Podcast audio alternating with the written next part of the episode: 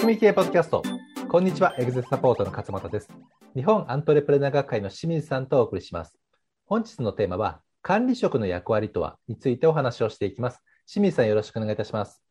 はい、お願いします。はい。今日はですね、管理職の役割というところで、まあ、以前に清水さん、はい、YouTube で、まあ、この話はお話しされていますけれども、はい、今回ですね、まあ、改めてポッドキャストでも、まあ、取り扱っていきたいなというふうに思っております。はいで管理職の役割っていうふうなキーワードで検索すると、いろんなですね、はい、あの役割が出てきて、そうですね、一体などういうのが本当に役割なんだって結構悩むことがあると思うんですけれども、はいまあ、仕組み系的なところの定義として、えーと、はい、今日はですね、管理職の役割とは何があるのか、お話しいただければと思いますので、はい、よろしくお願いいたします。はい、お願いします。はい。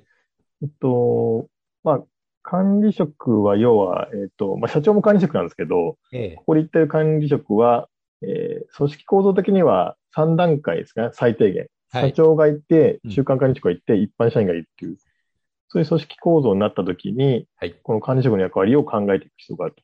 いうことですね。うん、で、多分ほとんどの日本企業では、この管理職がどういう仕事なのかっていうのを定義されないまま、うん、たまたま昇進して、なんとなくこう仕事やってるっていうはい。じゃないかと思いますね。うん。会社ごともね、バラバラでしょうしね、はい、その事情事情によって、こう変わっていくっていうところはやっぱ多いと思いますよね。はい。はい、そうですね。うん、で、たまたまその会社の中で管理職用の会議、管理職だけが参加する会議とかに出て、はい。あみんなこういうことやってんだなということで、上手に学びながら、はい。えー、やっていくっていう感じになると思うんですけども。そうですね。はい。で、えー、っと、まあネットでね、さっきおっしゃった通り、検索するといろいろ出てくるんで、まあ、ちょっと複雑ですよね、と。管理仕事し何をすべきか。そうですよね。うちの、はい、僕がね、以前勤めていた会社も、その管理職会議とかってありましたけれども、はい、その、やっぱ部下を育成するっていうのがやっぱ多いんですが、はい、その育成の仕方も、もうそれぞれのやり方で、はい、あの育成しなきゃいけないというような大テーマがあって、まあ、それを具体的にどうするかっていうのはもう本当個人任せなので、はい、なんかその役割としても方法としてもずっとこう曖昧なままであったなっていうようなですね、はい、今ちょっとお話、うん、まあ、スタートで伺ってちょっと思い出しましたね。はい、そうですね。はい。でそういうふうに会社ごととか個人ごとに役割の認識が違うと、もう組織としては結構バラバラになってくると、はい、いうことになりますんで、うん、まあ、あの仕組み経営取り組んでいる方の場合には、職務契約書で、えー、管理職のね、仕事っていうのを定義していくんですけども、はい。まあ、今日はまあ集約すると、管理職はこの2つの仕事をやるのかということで、2つほど、はい、あ、2つですね。はい。はい。まず1つ目がコントロールということですね。うん、はい。で、コントロールってなんかいまいち、なんていうかな、イメージ良くないと思うんですけども、うん。えー、まあ、ここで言ってるコントロールの定義は、まあ、会社がこう決めた基準通りに、はい。え業務が行われるように仕組みを作って維持することと。あいうふうに。なるほど。仕組みを作って、まあ、作ることと、はい、維持することと。はい。そうですね。はいうん、今日仕組み作りってあの管理職の仕事なんですよね。はい。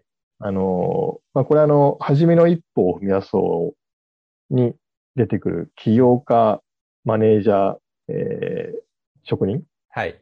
ありますけども。三つの人格がね、ありますね。はい。はい。この3つの自覚のうち、仕組みを作るのはマネージャーの仕事、要は管理職の仕事だというふうに書いてあるので、うん、はい、まずこれが大前提の仕事ですね。うん、はい。で、えー、この仕組みを作ることによって、その管理職があさらに上に昇進するとか、別の部署に移った時にも、その部署がちゃんとうまく回るようになっていると。はい。いうことですね。うん、まあ、これ結構大きな役割になるかなと。そうですね。はい。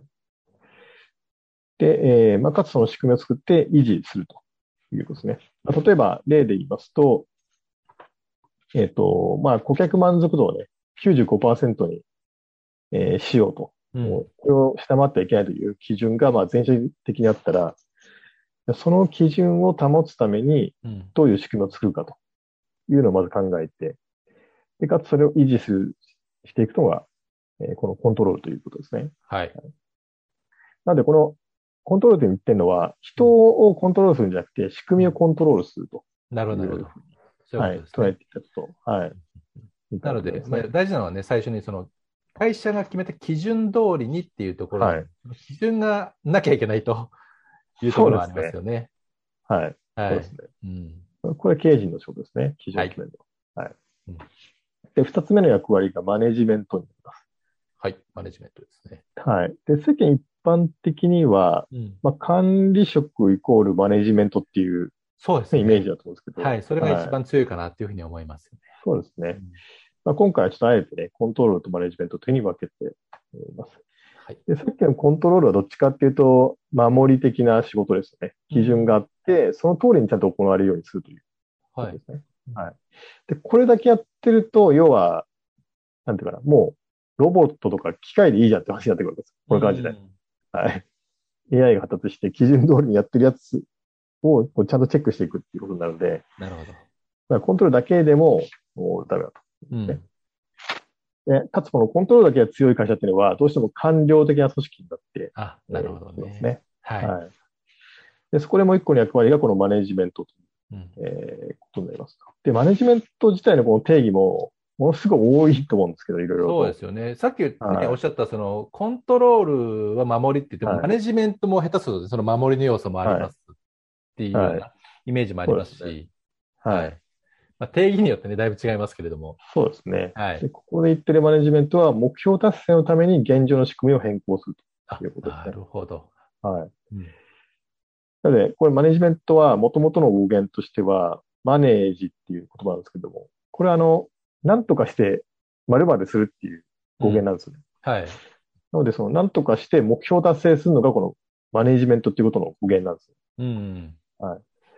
なので、目標があって、それを達成するために、今のまずい仕組みがあれば、それを変えてでも目標達成しようということですね。はい。うんはい、なので、仕組みを作るときにはね、その会社の基準ってものがありましたけれども、はい、マネジメントするに対し、ことについても、はい、まあ、基準というその目標というものがあるわけですね。はい。はい。まあ、それを達成するために変えていくと。そうですね。はい。まあ、例えば、えっ、ー、と、会社の売上目標が100億円だとして、まあ、部門の、ね、売上が10億円だということになったら、はい、その10億円を何とかして達成するために、例えば営業の仕組みを変えたりとか、うん、なんか管理の仕組みをね、変えたりするっていう、まあそういうのがこの、え管理職の役割になってくると。はい。ですね。うん。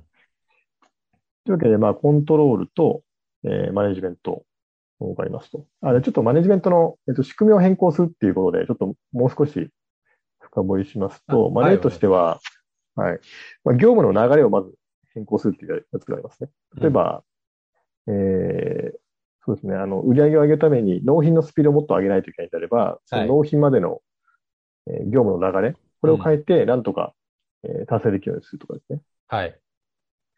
あと、目標達成のために、社員の能力が足んないんであれば、うん、その社員をね、育成していくための仕組みを変える。うんうんあくまで人材育成がね、こう管理職の役割としてよく挙げられますけども、それはあくまで目標達成がやっぱりありきですね。うん。まあ、そのための手段の一つであるというところですよね。はい、その目標が、例えば1億というような、はい、この1億が良い、10億が良いではなくて、まあ、レベル感はまあ関係ないかもしれませんけれども、はい、まあ、1億円を達成するためのこの仕組みが今出来上がっていて、はい、1億円達成するためには今の状態はいいと。